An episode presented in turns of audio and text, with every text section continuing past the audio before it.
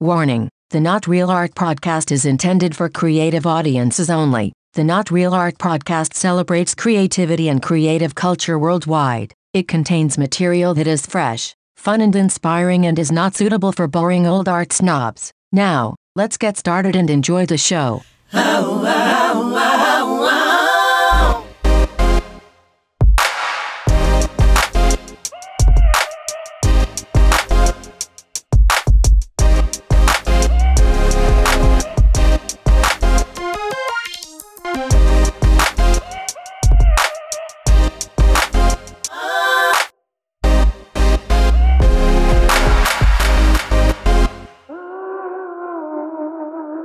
Greetings and salutations, my creative brothers and sisters. Welcome to the Not Real Art Podcast, where we celebrate creative culture and the artists who make it. I'm your host, Sourdough, coming to you from Crewest Studio in Los Angeles. Man, do we have a cool program for you all today. I have no doubt you will learn, grow, and be inspired by today's show. Before we get into our main event, I want to thank you for tuning in. Please be sure to like this episode and subscribe. Your likes and follows help ensure you won't miss any of our new shows, and it makes the algorithm gods happy, which helps us. So thanks for that. Also, be sure to visit our website, notrealart.com, sign up for our newsletter to keep your finger on the pulse of everything we're doing here at Not Real Art for artists and art lovers. A lot of great stuff there. On the website, you'll see you'll get uh, free educational videos. You can sign up for our artist grant for the chance to receive $2,000. Can buy affordable original contemporary art through our partnership with Sugar Press and you can become a supporter through Patreon if you want. So be sure to check out our website today for all the good, healthy stuff we got for you. Okay, art lovers. Today's kind of a cool episode because, you know, as a art lover, uh, it's always, of course, inspiring to have super talented artists on the show, which we have today. Actually, we have two.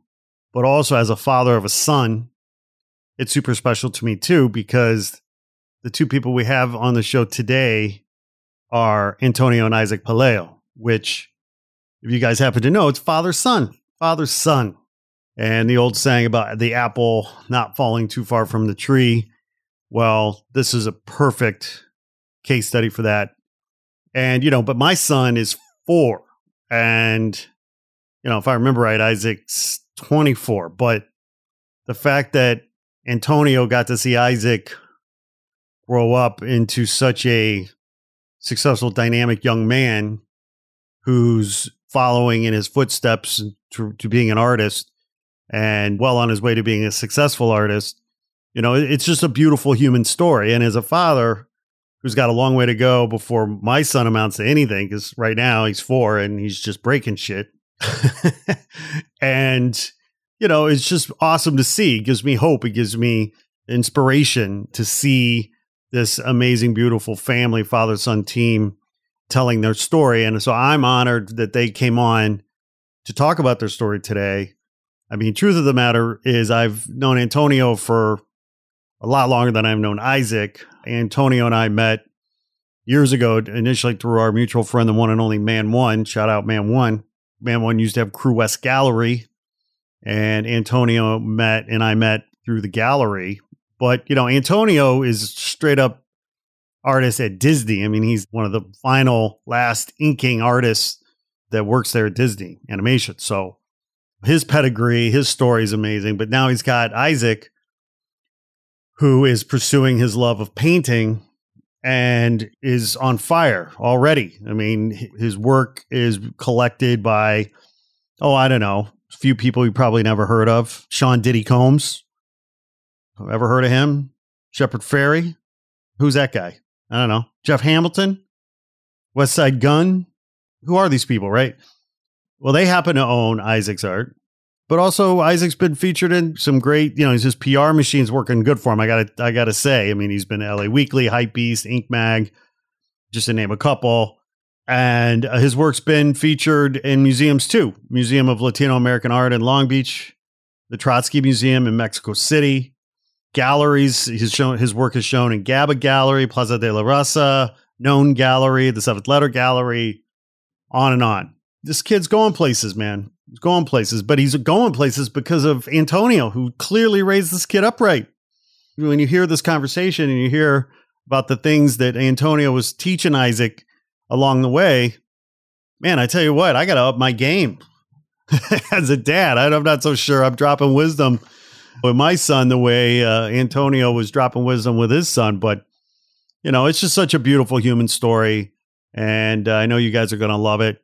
Before we get into it, I absolutely want to encourage you guys. I don't know if you've been checking out the blog lately, but we are on fire the blog, notrealart.com. We've got the Q plus art series. We've got the artist of the day series. And then, of course, we got the Soul Picnic music playlist series as well, which is a monthly series. You got to check this stuff out. You got to subscribe to these newsletters that we've got going because there's just a lot of great information, inspiring information, a lot of incredibly dope, powerful artists who are trying to help tell their stories and promote their work and elevate and celebrate them. So if you haven't been to the website recently, definitely go and check out what's happening there because we're pumping out new content virtually every day now.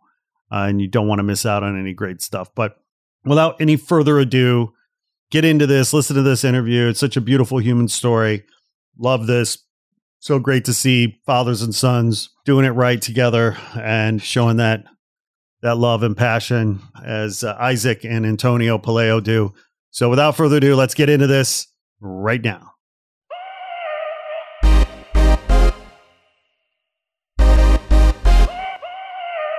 Antonio and Isaac Pelayo, welcome to the Not Real Art podcast.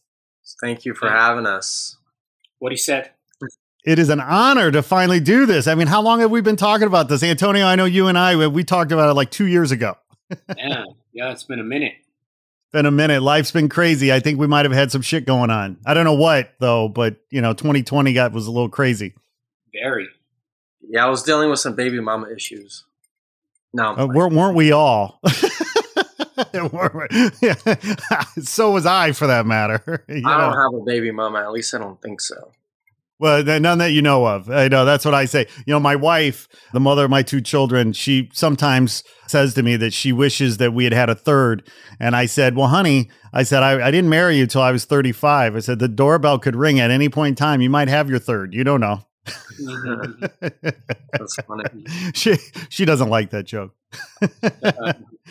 Oh man. Well, I tell you what, I'm so grateful that the three of us are getting together. I mean, you guys have such a unique, beautiful story. I mean, obviously, Isaac, your dad and I go back a little bit. You know, we have our connections through our mutual friend Man One and Crewest Gallery. And then of course, Antonio, you working for the amazing Walt Disney Company as a inking artist, a cartoonist, your heritage, your legacy there is incredible. My wife worked there too. So you guys had that kind of connection. And the fact, though, that you have a son who's sort of following in your footsteps as an artist, but on a whole nother level too. Like as a dad, I mean, because I'm a dad, but my kids are, you know, under eight. I got two kids under eight. So I got a long way to go. What's it like, man, to see Isaac achieve the notoriety that he's achieving with his art at such a young age as a father? It's obviously incredible to witness the start of this thing when he was two years old. It started when he was two. And just to see it happen, it's just incredible. Can't even describe it. He's most proud that I'm potty trained now. right, right, right. Yeah, you might want to you might want to get around to that. so when he was 2 and he started drawing, and you started seeing his creative artistic abilities at the age of two like what was he what was he drawing what were you seeing do you remember the first thing you that that he drew like what were some of the how did he how did it come to life in him can you see that oh that's the first drawing you got a tattoo of it oh dude that's amazing and obviously it's a motif that he's continued with the, yeah, exactly. the, it was a self portrait. Can you see the resemblance? It's a self portrait. exactly. We can't see you, by the way. Oh, it's okay. As long as you can hear me, as long as you can hear me, that's cool. You don't really want to see me anyway. a, I may not be wearing pants. You don't know that. Well, that's beautiful, man. I mean, you know, my daughter's clearly a creative, artsy type. It's so cool to see. But, you know, she's eight years old. I don't know what she's going to do with it. But now here you are. Isaac, you're 24 now, right? 25. 25. Oh, shit. You're getting old. you get, you get, now you getting old. A few gray hairs now. Oh, but it gets it gets worse. It gets worse. Just wait. But to see how it's he's evolved and how he's grown, man. I mean, you know, I guess your heart just must be just so full with love and pride. Yeah, yeah, absolutely. It's full with frustration and cholesterol. Not playing. well, at our age, because I'm 51. Antonio, how old are you now? 48. 48, right. So I, I, I thought I was a couple years older than you. But yeah, at our age, we got to worry about cholesterol shit. Isaac, you you know, you're good for a minute. You got you got time. yeah. you just got to worry about baby mamas because you're you're at that stage. Yeah, no, Yeah. n- none, none at the moment. Needs Thanks. to worry about keeping it wrapped up. That's right. Don't be silly. Wrap the willy. Come on. Yeah, that's right. well, dude. so all joking aside, I mean, part of the reason why I wanted to talk to you guys as father son is because you know I am I'm a parent, I'm a I'm a father, and you know my kids are under eight, and Isaac, you know I wanted to hear from you, man. I mean, like, what did your dad and your mom, for that matter, but I mean, like, what what did your pops do that you look back on, you say, you know what? I am who I am because of pops. Like he taught, he did this right, he did that right, he taught me this, he taught me that. I mean, tell me a little bit about your dad. Well, first, a lot of people aren't aware. I mean, I've said this in other interviews before, but I grew up living with my mom majority of the time, seeing my dad on the weekends. But the thing that I extracted most from our relationship during my childhood was the fact that he exposed me to art really early on. Every time I went to my dad's house, it was always art shows, museums, studio visits, auctions, festivals, things of that nature. So that was kind of the one and only thing that I, I knew of my dad. That and uh, aside from Disney and, and all the other nuanced stuff that he would do, but that was pretty much the bulk of our time was spent in the art gallery, spent in the museum, spent in other people's studios and just listening to him talk and converse with like legends from LA. I was shit probably seven or eight when he was taking me to a super legendary artist named Magu from Los Four. That was kind of a big deal because you know that was someone who was also Hispanic, really notable artist, and you know going to the stu- going to environments like that, those are the type types of things that I grasped onto. So when I went home back to my mom's, where there was no art involved, that you know that was the one thing that that I related to. So I took that back home and I kind of I just delve into it myself. My dad never forced art on me, never told me I should be an artist. If anything, my dad and I we talked a lot about finances when I was a kid. Like my dad would drive from LA all the way to Riverside to pick me up. You know, we'd have a two and a half hour drive back. And it was always talking about the law of attraction and finances and you know, I had an economic course when I was six. Those were the types of conversations that we had. And those are just the things that I felt like I related to the most, you know, and, and the whole ride back would just be a long conversation about, you know, art and law of attraction and shit like that. So that was the bulk of my my relationship with my dad, visiting him on the weekends. And then as I got older, it progressed and finding myself more and more obsessed with this thing that he exposed me to. Like I said, he never pushed it on me. He never was like, I want you to be an artist. He was more like, you know, I want you to focus on school and jump starting your career, doing like investments, you know, like focus on making investments and stuff like that. The art thing was just something that I just ran with. I, it was like a baton. I took it and I ran with it on my own. My dad was kind of like my competitor. I didn't see him as someone I wanted to be better than. I just knew I needed to be as good as him. Because, you know, at the time, I, I was shit. I'd never seen drawings look like that before.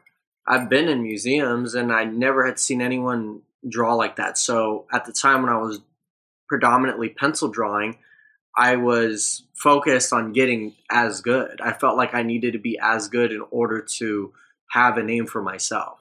That was kind of the introduction to art, and that's it. Sort of snowballed from there.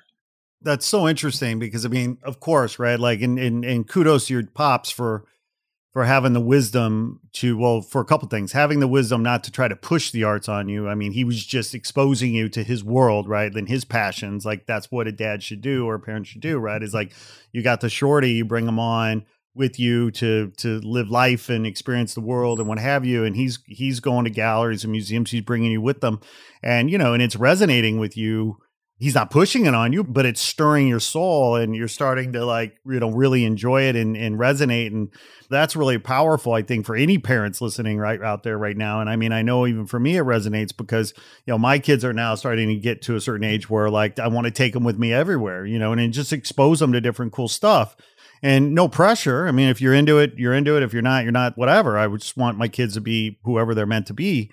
Hats off to your pops for exposing you to culture and it's a beautiful thing. It's no surprise, right? You're your dad's son. It's no surprise that you had that artist gene in you. And I totally get what you mean, right? About the fact that you felt like you were in competition, but not in a way that you wanted to be better. But your dad was world class, is world class. I mean, you you can't get any better than your dad, you know, when it comes to art and making art and so on and so forth. So you had a very high bar. You knew what world class looked like. You know what professional art and artists look like. So you knew what you had to achieve and and how to get there. And so you were being challenged and, and being competitive in that way, which is a gift, man. I mean, I hope every day you say thank you to the universe for being able to have that exposure. That's a huge gift. I think another yeah, I think another one of the driving forces was that the age gap. Because I knew that my dad was in his 30s, having just started exhibiting his work. Uh, the first time I'd ever shown my work in an art show setting, I was about like 10 or 11. So to start that early, I always felt like, okay, every year that had gone by, I got more and more hungry to like break the barriers and, and reach that point. I think that's, I became obsessed with the idea of being the youngest person to be doing this type of work. You know, I, when I was in high school, nobody was doing drawings the way I was in high school. And that was, it wasn't because I wanted, I, there was probably a smidge of uh, wanting to be better than everybody, but it was more like, if I'm getting this good in high school, by the time I'm my dad's age, I'll be fucking astronomical. I did that. I latched on to that thought. It became obsessive. So not realizing how obsessive I was over it, I just kept. I would just work, produce I, so much. Never did anything else. I never really had friends, never played sports, never got in any other extracurricular activities. That was the only thing that I had. It was the only thing that I was good at. And it was the only thing that like impressed my mom and dad to where like I would do something and if they I would always try to impress them. And if I can just get a oh wow, it's pretty good out of them, I would go home and like try to do that again. It was constantly. It was. It's like it's like a, a comedian. You know, when when a comedian when a comic starts to do shows and they're, they're joking and they get a laugh or two, they latch onto those laughs and then they try to get three laughs, four laughs. Five. I was trying to constantly get like an appraisal out of my mom and dad with art. I was trying to see how high I can set the bar. Because oftentimes they would it was hard to impress them because they knew I was fast learning and doing this shit. They'd be like, "Oh yeah, like no brainer," you know, what duh, you know. It was very like nonchalant, so I'd always try to get like a wow out of them. So that hunger, I just I don't know, I became like really really self driven and like trying to reach that, and not realizing that I kind of let my childhood or like my teenage years I just I pushed all that to the side and I just focused on art. And even more so when I got and became an adult and like over 21 and started trying to make it a real life career. Got to a point where I was attracting things that made it more and more real. You know, and my dad finally got to a point where he was like, okay, you know, this might be you might have a chance doing this shit. So yeah, I think what the most important thing was that he exposed me to the craft he never pushed it on me, and he was also hungry himself. So he set an example opposed to putting pressure on me. Because I'm also very resentful, and I could have easily pushed away from it and said, No, I don't want to do this. But instead, it was more like, Huh, maybe if I do this, this is something that we can bond over and do together, and then like I can get really good at it too, you know? Wasn't good right. at anything else. So it just seemed like a common common ground that we had. We we all we ever did was talk about art. We'd go home and watch art documentaries and talk about artists and go to museums and We talk about. I remember being a kid, and he would ask me, "How does this make you feel? This type of art, you know? What do you see in this? What What does this art do to you? What does it make you think of?" He would show me books of like H.R. Giger. I don't know if you're familiar with it. For anyone oh, listening, yeah. watching, if they're familiar with H.R. Giger, we would go from looking and studying stuff like that to Picasso to graffiti, you know, LA graffiti, and going even further back to like classical paintings. And we'd just like explore everything. We would just study it all and we'd just question it. You know, it was constantly that was the type of chit chat we had. And Yeah. I don't know, that, that was, it, I took it more as like, this is the dopest thing I could be talking about or even thinking Right. about. I couldn't think about anything else. Well, you know, I'm reminded of the phrase, you know, we stand on the shoulders of our ancestors, right? Mm. And you were standing on the shoulders of your pops. And so he was lifting you up in so many ways. You know, Antonio, whose shoulders did you stand on? Who who taught you about art and culture? Honestly, no one. I also started drawing when I was little. My earliest memory was when we lived in Highland Park. My mom took me to Safeway, the supermarket, and I remember grabbing a magazine that has Superman on the cover. And I just grabbed it. Obviously, I stole it. I didn't know what I was doing. You didn't have when any money. home, my mom saw it and she's like, "Dude, where'd you get this?" I'm like, "I don't even remember The what I store. responded." but they they allowed me to keep it and I drew the cover. And I remember my parents were like, "Oh, damn, this is pretty good." And then from that point on, I would just draw stuff, and and they would send those drawings to their parents in Mexico. And then once I entered preschool, uh, that's all we did is arts and crafts in preschool. And then I clearly remember when preschool ended. It, my preschool was right across the street from our house. My teacher came over to my uh, to our house and she told my mom she's like when this kid grows up he's going to be an artist. Because apparently i was like the best one in, in the class. And then I, I go to kindergarten and in kindergarten the teachers used to take me around the school showing everyone my drawings. And then once i started first grade they would do the same thing and they would show my drawings to like sixth graders and the teacher would tell them oh look this kid can draw better than you guys and well, it's just it, it was just a thing. I obviously didn't know what was going to happen. I just drew all the time. And then when I turned about seven years old, we were sent to Mexico in a small town. In this town, I had no friends whatsoever because of religious beliefs. All I did was take care of the farm and draw. That's all I literally, that's all I did. Then once we came back from Mexico when I was 16 in 1989, I discovered the Disney Studios, which was down the street from my house. And I used to ride my bike around the studio and just imagine myself working for them as an artist. I don't know what, but as an artist. And then at the end of high school, I was thinking, okay, you know, I want to go to college to study art.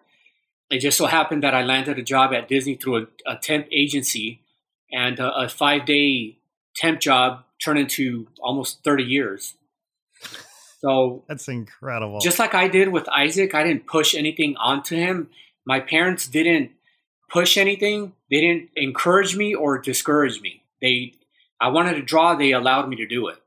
Obviously, they didn't know anything about art. My dad might have. He could draw a little bit, but he was mainly a, mus- a musician and a Hmm. composer. So there is artistic the genetics are there. Yeah. Yeah, exactly. all of my mom's brothers they're all musicians all of my dad's brothers they're they're not musicians but they can either compose or sing and then my dad was the one that could do both he could sing compose and play the guitar the piano pretty much everything Right. All types of stuff. yeah but as far as anybody in my family drawing or painting i was pretty much the only one they never exposed me to anything the only exposure that i had was me sneaking into churches in in mexico that's that was my you know going to the art gallery or museum because they had religious paintings on the wall Yeah, the artwork's incredible. Yeah, right. yeah. Once we came back here, then I discovered the art world. Working at Disney, I got exposed to art shows. The studios hold art shows for employees. And I went to one and I was like, what is this? I had no idea that you could, you know, create art, hang it up on the wall, and have a bunch of people come over and either like it or hate it. Either way, I, I liked that idea and that motivated me to start practicing pencil realism. And then just like Isaac would, you know, show us his work, his drawings when he was little, I would do the same thing with my coworkers. And there was particularly one guy there that knew a lot about art. And, you know, I would draw something, I would take it to him first, and he would critique me and tell me, "Oh, you're this is good, this is bad." And then I would show other coworkers, and and they would give me their critique. And then it came to a point where I got kind of good, and then they started commissioning me to do portraits for them. And I remember the first portrait I got commissioned by a lady named uh, Cindy Garcia. She commissioned me to do a portrait of her uh, husband. And then when it came down to charging her, I obviously didn't know what to charge. And she's like, "How much? How much is this?" And I'm like, "Look, for being the first one, just give me whatever you want."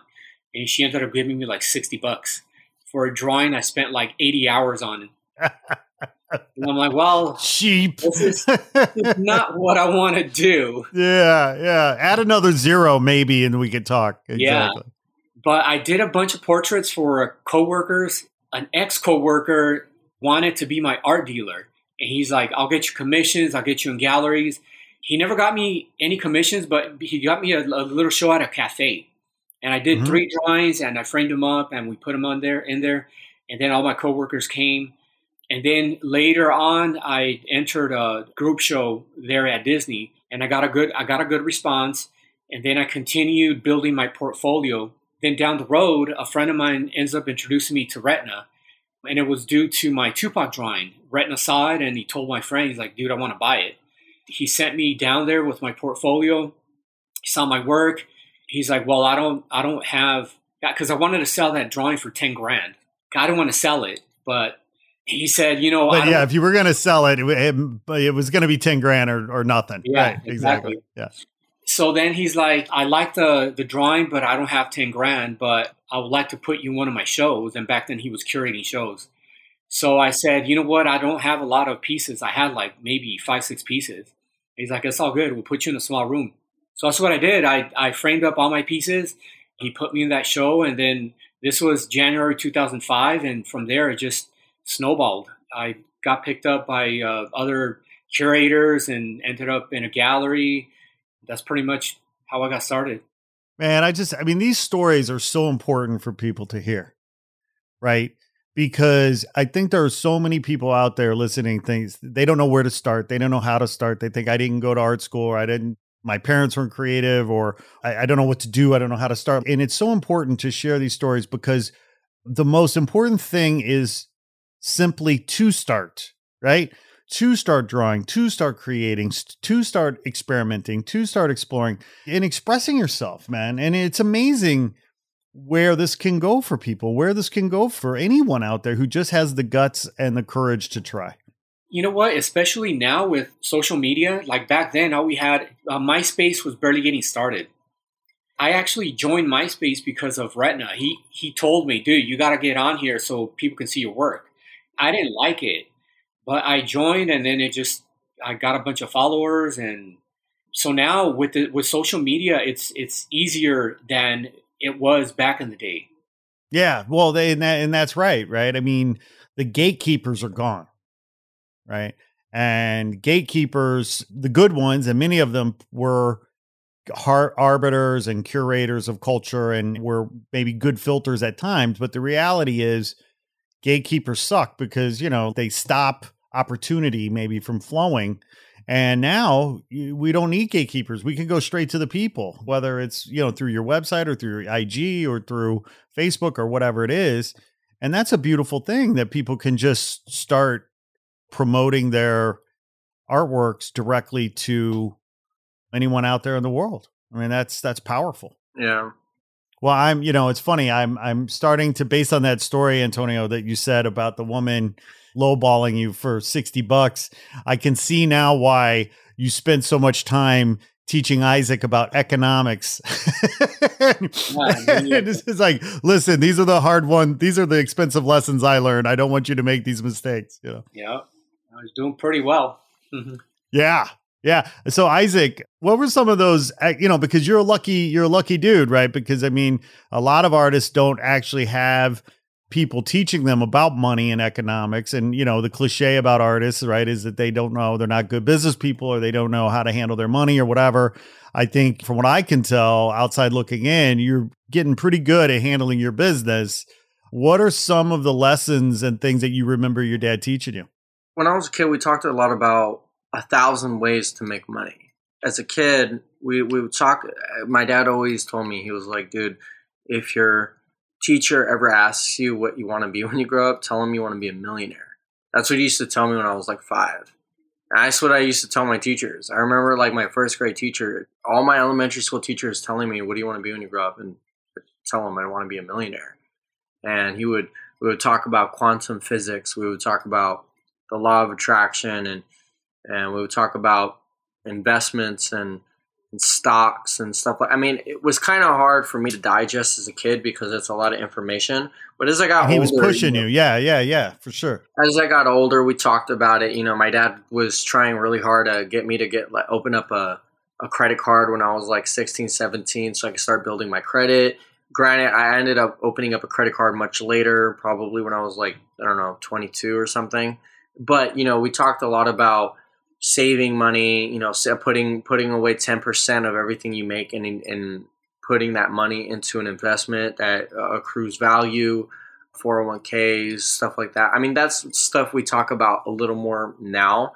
Back then we talked more about saving money and finding different ways to make money. Aside from being an artist i've always felt like hungry. I don't want this to sound weird or sound like damaging or anything, but I was obsessed with making money. I, I as a kid, especially, I remember selling my drawings when I was like eight or nine to like my aunts and uncles. They would come and buy my drawings that I would draw up Disney covers for like ten bucks, fifteen bucks, and I would have a little bit of money in my pocket. And then money was kind of a weird thing in my on both sides of my family. My dad, it's no secret where my dad comes from. My grandparents didn't have a lot of money my mom's side definitely didn't have money. We, my, on my mom's side, we grew up. I remember having food stamps, having WIC, and just living in low income apartments and shit like that and you know having to apply for like free food at school like just you know like we just we just barely had enough to get by money played a, a, an interesting role you know there was constantly this weight on our shoulders. Like we didn't have enough money. So I became obsessed with trying to make money anyway. Like I remember when I was 13, it was really weird. I started to like make little paychecks on doing side gigs. Like I would paint my neighbor's fences for like a hundred bucks or something, help people move for like 150 bucks. I remember I the same I painted a neighbor's fence for like a hundred bucks and then sometime later, she hired me. She paid me like 200 bucks to help her move stuff out of the garage into, you know, a truck. And I just like would save up and I just would, I would put all that money into art supplies. I would constantly buy art supplies. Like that was what I would spend my money on. It was going into better equipment, books. I bought a lot of books when I was a kid. When I was, I don't know, 14 or some or so, I, I probably started reading Rich and Grow, uh, Think and Grow Rich by Napoleon Hill.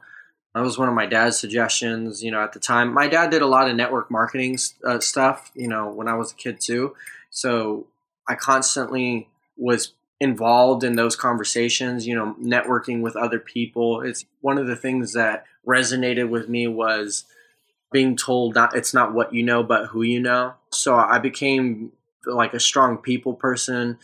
Just meeting people and, and absorbing as much information as i possibly could. I was always the fly on the wall in the room where granted i talk a lot i listen a lot too. And i'd always eavesdrop on people's conversations that sounded like it was good information to be listening to. Growing up i would watch videos, uh, uh, Jim Rohn, Les Brown, Tony Robbins. You know, my dad was a big fan of Tony Robbins when I was a kid. I remember going to my dad's DVD, like DVD shelf and just seeing like all this, all these, all this material on self development. I constantly read self development books as a kid, understanding what it meant to own assets and not liabilities. So aside from being an artist, I was also very much involved in my finances and knowing that I wanted to make money when I was a kid, you know, and when by the time I grew up.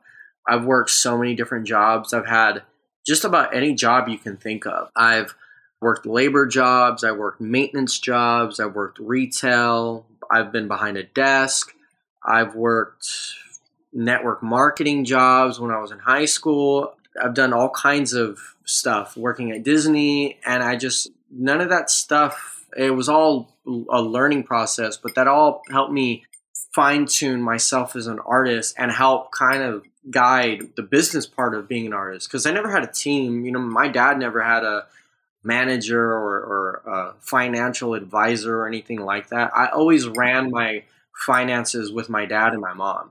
My mom was always a hard worker too. When I was a kid too, she always had a job. At one point, my mom was working like three jobs at once and buying. She had like three cars at one point. I was like at the height of like seeing my mom on her hustle. I just saw my parents hustle and I picked that up. It's funny because I could have. I talk about this a lot too. I could have easily steered down a path. You know, I had friends that did drugs. I had friends that were constantly up to no good and getting in trouble. Living in Riverside too, I didn't live in the best of areas. Being with my mom, my mom was involved with dudes who were not the best people to be around in not the best neighborhoods to be around. So seeing the suburbs on my dad's end and then seeing like the ghetto on my mom's end, it's just kind of these two worlds and I gravitated to you know making money, being an artist and just working hard and, and just perfecting the craft. That, that is my past in a nutshell and sort of what I extracted from my parents. And we continue that practice today. You know, me and my dad, we talk about the stock market. I mean, I don't really know shit about how the stock market operates and how a lot of the economics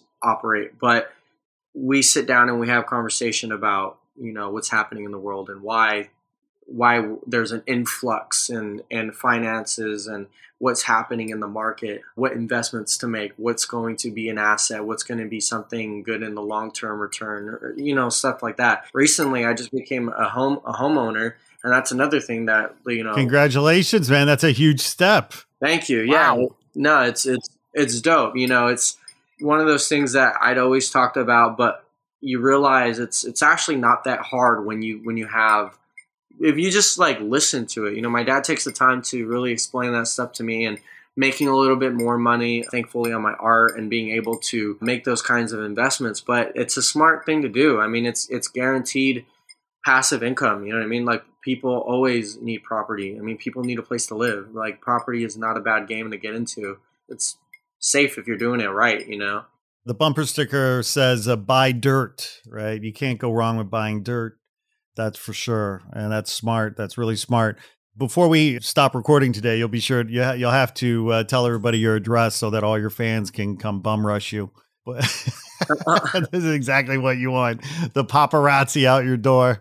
That's awesome. Well, hey man, congratulations on that. I mean, that's I mean, in in Antonio, how does that make you feel as a dad that your son at 24 is a property owner?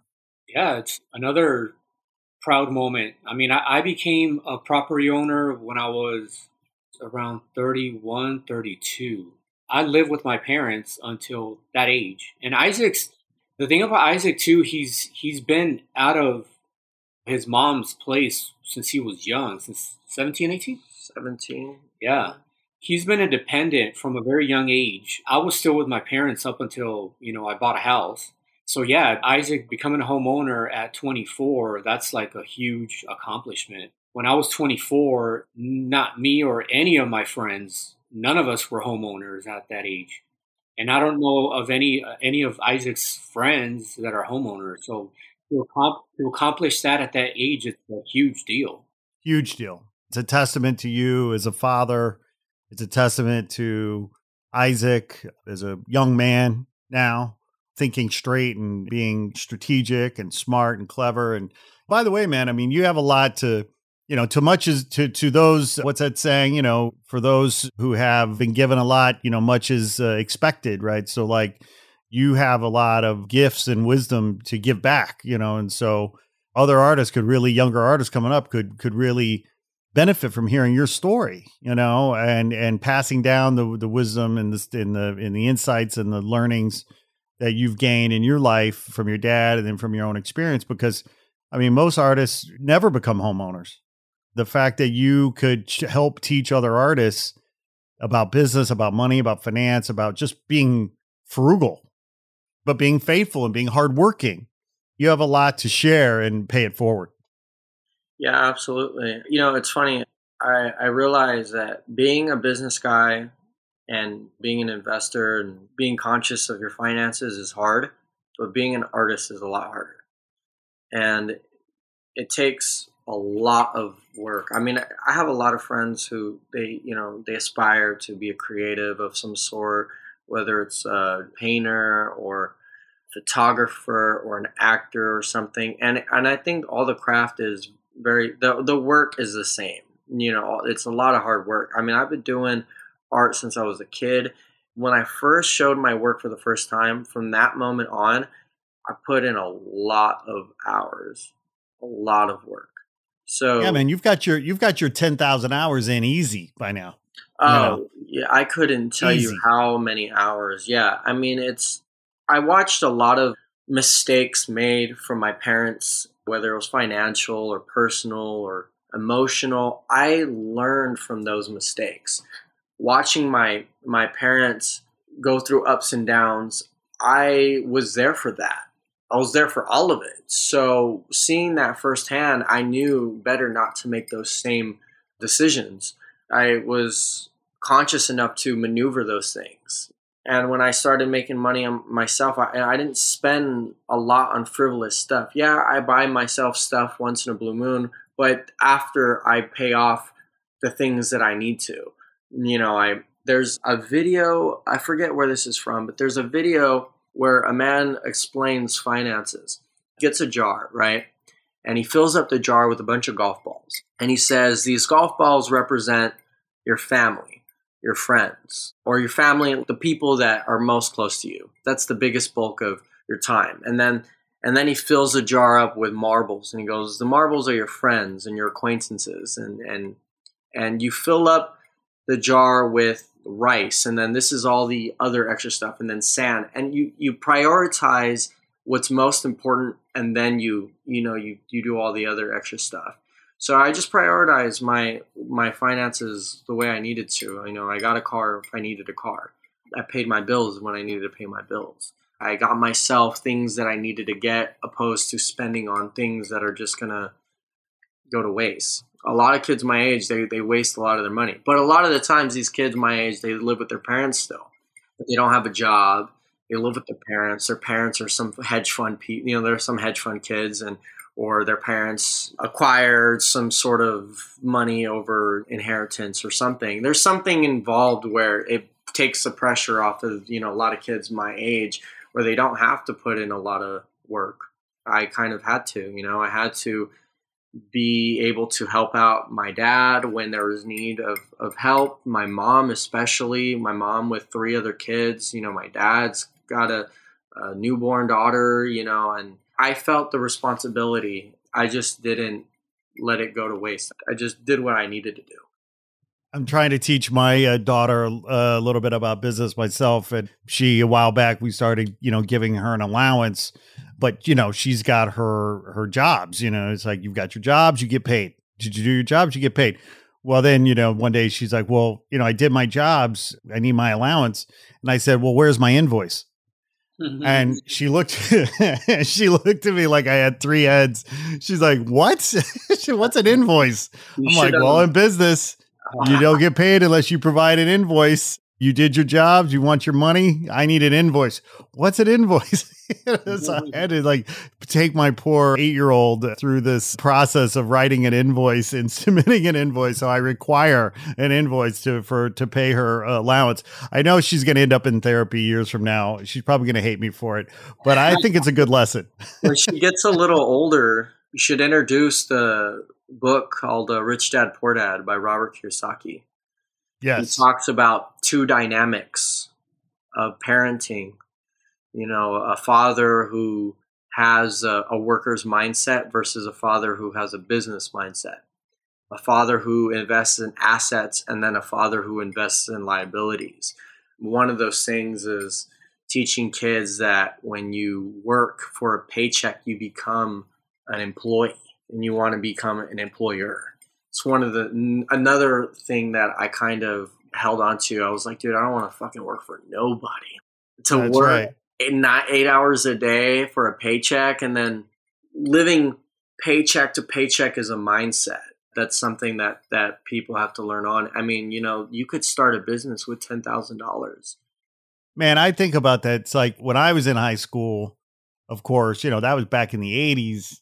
And of course, to start a business in the 80s, at, if you were 15, I mean, it was impossible. The thought of trying to start your own business now, it is completely low hanging fruit for a 15 year old today to start a business and become a multimillionaire. with the help of social media and the internet too i mean you can do there's i know kids that are like 17 doing e-commerce making like 50 racks a month i have a friend who does e-commerce and he's making money just doing that there's people making money doing day trading you can sell just about anything nowadays you can make money flipping pop culture items shoes playing cards i mean the sources are limitless.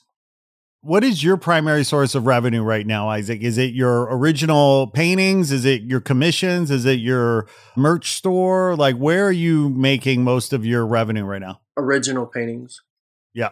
So the way a person flips, and that's a nasty word because it doesn't sound pleasant, but the way a person sells anything is the way I sell my art. When I go into the studio, I'm an artist. But as soon as I step out, I'm I'm my my art dealer. I make the sales. Uh, And aside, sometimes they don't get along. yeah, yeah, yeah. well, one of them wants 50%.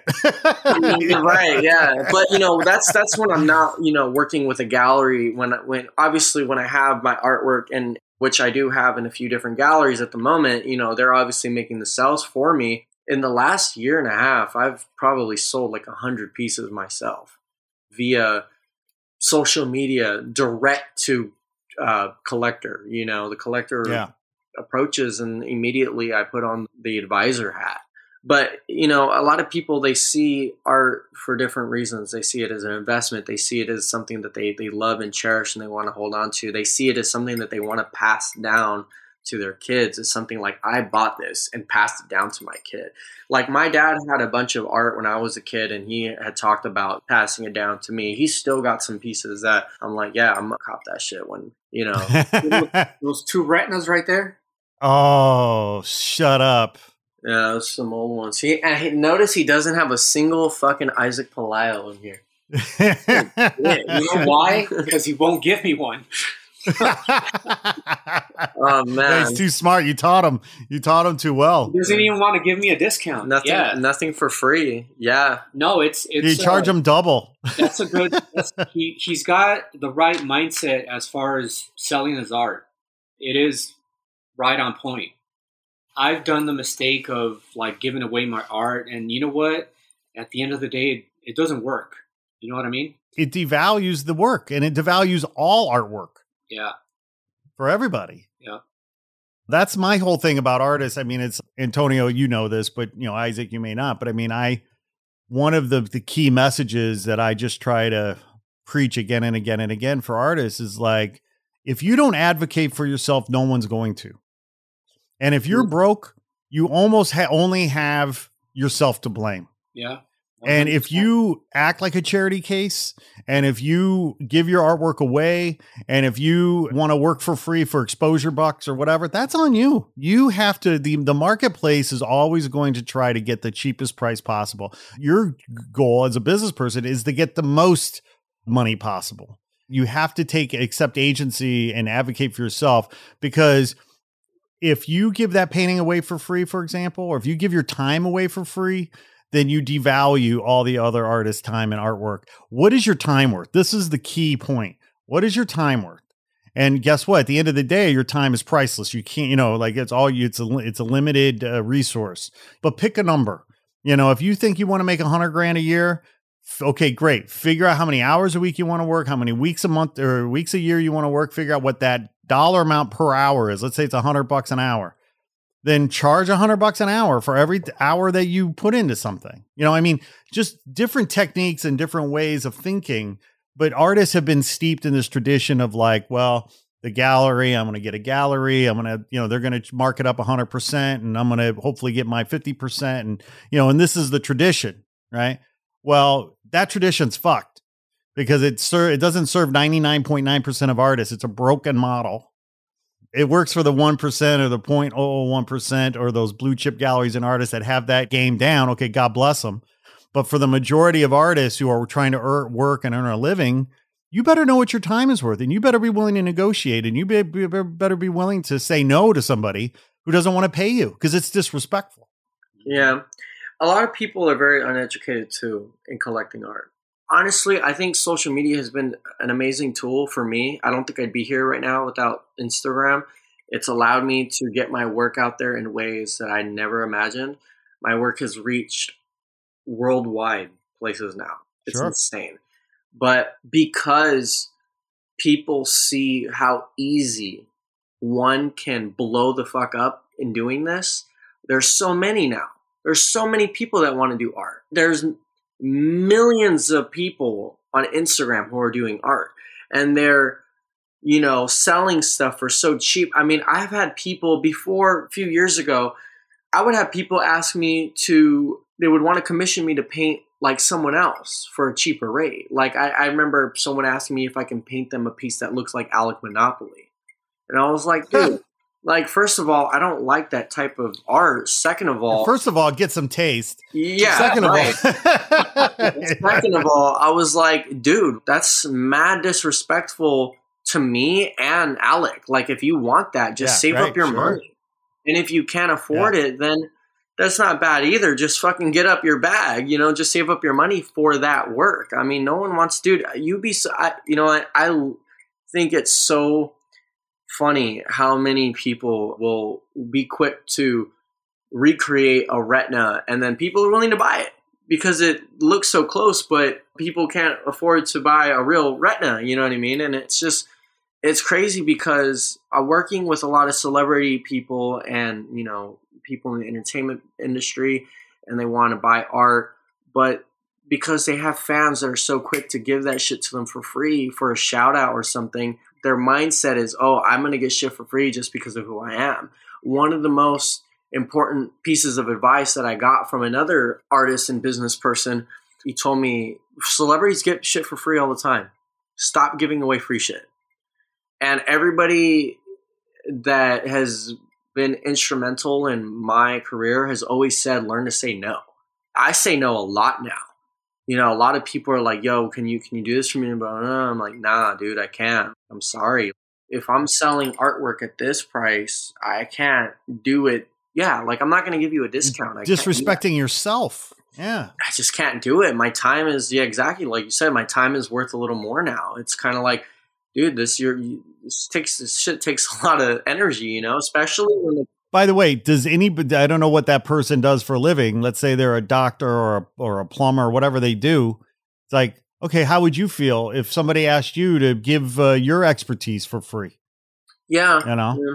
And I try not to get upset with people. You know, I try not to take it as disrespect because, like I said, people are just a little uh, unaware.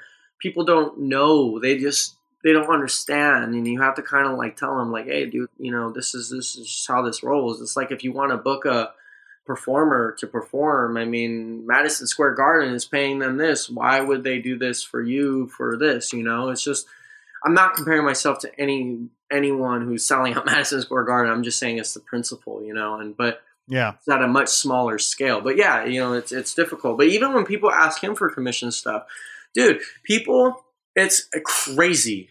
His stuff takes a really long time to produce.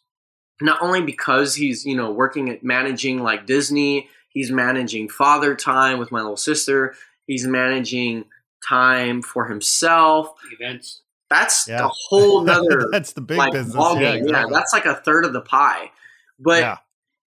people, you know, that stuff takes a lot of energy and time and investment and people will be like, yo, can you like do a portrait for me for this amount of dollars and it'll just be so For so 60 bucks. I don't want to throw I the mean- numbers out there, but yeah, you know, his stuff goes for a lot too. And it's just because it takes a long time. I mean, it could take six months to produce a piece at the level, at the, at the degree at which people are expecting. It's like, okay, I've been doing tattoos for 10 years. I have a lot of people. Tattooing is a great example because I actually, I, I will get pissed off about this because I'll have people hit me up and be like, yo, can you do me a portrait? And they'll expect me to charge them like 100, 200 bucks.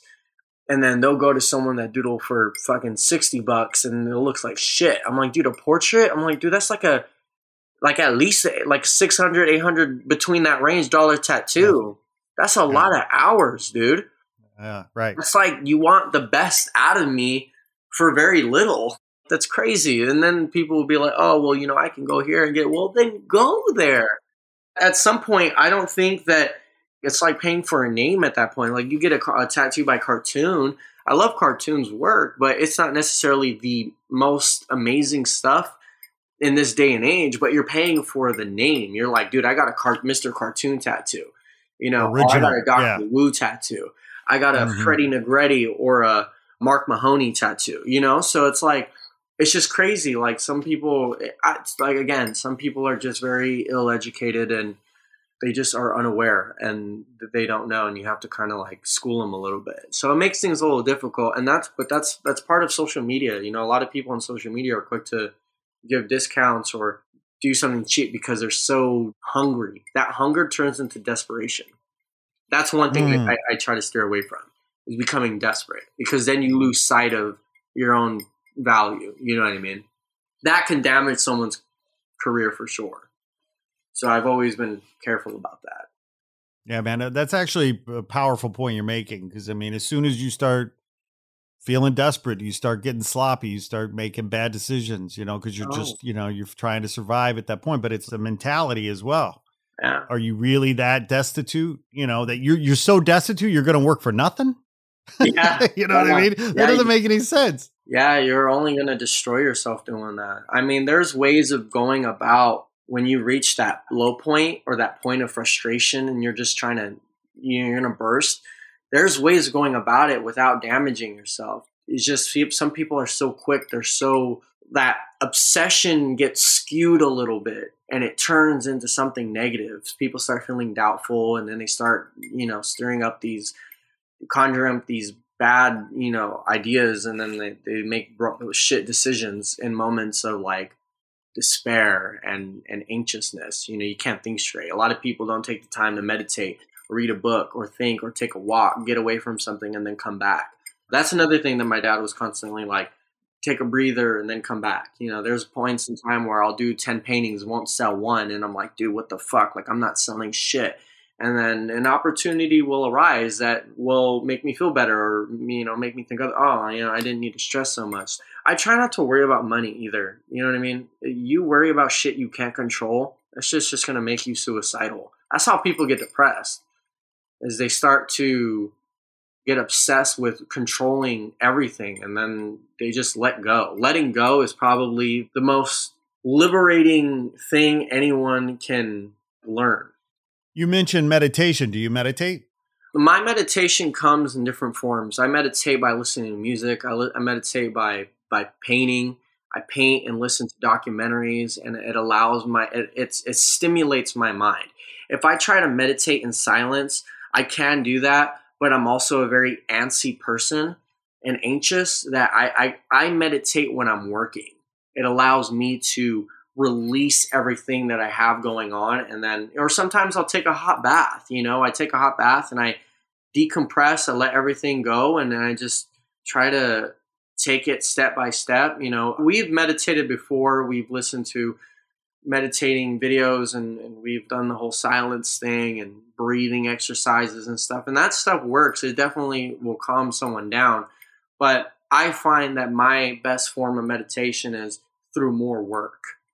I work and I figure out the puzzle in which I'm stuck. It's constantly It's a riddle wrapped inside an enigma. Right. you know, like tr- trying to break Yeah, it down. I I, I can't. If I let it go, then I find myself feeling like I wasted all that time and that stockpile of energy. I just more work. Let me work on something else. Let me come back to it and I'll figure out whatever it was that I was I was doing wrong. It's like working on music. I mean, I do music too. Sometimes I'll work on a song and it's not sounding good. I'll show him and it's like, nah, it doesn't really sound good. I was like, all right, you know what? Let me step away from this shit for a minute and then work on something else and then I'll come back to it with a fresh mind. A lot of people don't do that. They just get frustrated and they want to shoot themselves. You know, and they well, and you're also super lucky because if the art career fails and the music career fails, you can always fall back on your supermodel career. That too, yeah. Yeah, yeah. I was like looking at some of these photos of my research. I'm like, this motherfucker is like a supermodel. Like that's how he's making his money. you know what? And this is he has an OnlyFans account too, and it's all it's all feet pictures. Yeah, and and that's another thing too. This is also part of the self development process growing up. You know, one of the things about feeling good is looking good. When you take care of your body and you feel physically good, you feel mentally and emotionally good. And that stuff is going to attract more situations that bring you that feeling, you know? So I constantly am like, we work out and we, you know, when, when we, when we have the time to like really go hard into it, you know, at one point we were doing it, we had a really good streak of working out pre COVID and that was great. But like you know, we still find ourselves. We try to eat healthy. We maintain ourselves. And, you know, we like to go out and, and get dressed up and look good and, and feel good and, get some drinks. You know, we're always finding ourselves like we love going to art shows, getting dressed up and mingling, having a drink or two. Like it's good to get out and feel good and and mingle with people. Like that's part of life. That was that's part of living and feeling all this good energy you know that you have to feed yourself that kind of shit. If you just sulk and you don't you're not happy with anything damn you know you got to be happy about something. A lot of these kids are listening to depressing ass music. They're fucking getting these ugly ass tattoos. Girls are getting botched up surgeries trying to look like Kylie Jenner and these kids they want to be the next fucking Justin Bieber. It's like I want to be the next Justin Bieber me, you me too. yeah. you think I got time? Uh, it's like I'll tell you what, guys. Antonio and Isaac. You know, as we wrap up here, I just first of all want to say how grateful I am that you guys took time to be on the show and talk and share with me. I hope you come back. I want to keep talking. I want to, you know, Isaac. I, you know, please know you can always come back if you got a story to tell. If you have something you want to say if there's a message that you want to get out, you're always welcome, my friend. Just let Thank me know. You. We're happy to to have you on and and you tell your story, tell your truth. Your dad, Antonio, he's not welcome back. He can stay home. You can come anytime. Of course, he knows I'm kidding. He knows I love him. You guys are awesome. You know, one of the things that I wanted to, in all seriousness, one of the reasons why I wanted to have you guys on was because, of course, it's a beautiful story. A father son story. This is a family story. This is a human story, and it's unique. It's truly unique. I, would love to know what other kind of parent sibling or parent child kinds of artists families are out there because you know it's a, it's kind of a really cool, unique, special kind of story. Um, but so since I have you guys on here, I'm going to put you on the spot just a little bit because what I would love if you play along with me, what I'd love to do at this last few minutes here is Isaac, I would love to hear for you to tell your dad something that you love about his art. Nothing. And Antonio, when when he's done, I'd love for you to tell Isaac something that you love about his art. And I just think it would be so special and beautiful as a way of ending the podcast. And I know all of our listeners would love hearing this uh, this this really intimate moment. So Isaac, I'm going to put you on the spot, man. I mean, eh, tell your dad something that you love about his art. I like the art that is of me, like the portraits you do of me. Those that's, are my favorite. That's what I was going to say. Nah, man. I think one of my favorite things. I think one of my favorite things about Boom. work is the amount of detail that you can put in. Like transcendence is probably one of my favorite pieces just because the amount of detail that's in there. Like if you do another piece that detailed, I'll buy it. Oh, I got cash. Venmo, Cash App. PayPal, Apple Pay. How you want to do this? Bitcoin, Crypto, Ethereum, Dogecoin. Dogecoin. We can go on. Pesos, euros. How you want to do this? All right. I'm well, waiting. that's beautiful. So, Antonio, you're up. There's a lot to say about Isaac's work for a lot of reasons. I mean, I saw I saw it being born and I saw it develop and now I'm seeing it flourishing. So there's a lot to say, obviously. Your latest work, I like it because it comes from the heart. You can tell it's there's this freedom of not being what's that word? You're not attached to anything. And that's where it, that's where it flourished. Mm. It's uh, one day you just let go and this thing just came out. I think that's one of the reasons why his last, this latest work that he's been creating is he's been so successful with it. So, and I admire that not from a father standpoint, but from a artist standpoint. Yeah, it's crazy that you know being around his work. It's so realistic, so tight and detailed, and I mean, he, he's got he's got work that looks more realistic than a photograph, you know. And then he's got like the Familia series that's very contemporary, and it's it's changing, it's mixing minimalism and, and open space with realism. So it's like combining detail with no detail.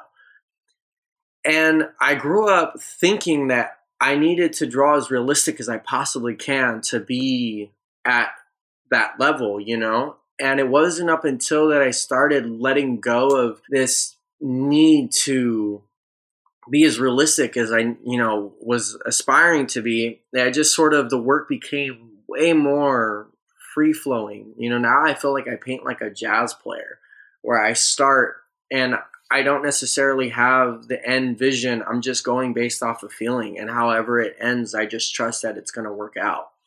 And if it doesn't, it doesn't. But if it does, then I did my job, and I still did my job if it didn't work out. You know, because I was giving it my all, and it was part of. With every piece, I learned something new, and I'm still developing it. I'm still learning. I'm still studying, and we're constantly trying new things. He's constantly giving me ideas. I'm constantly giving him suggestions, and we're figuring out ways to collaborate and combine our work together in different mediums and forms and subject matters. So we're constant at the same time, you know, where I still don't have it figured out, but it's been an interesting long learning process. But I'm excited to see where our work shifts to in the next five to 10 years, you know?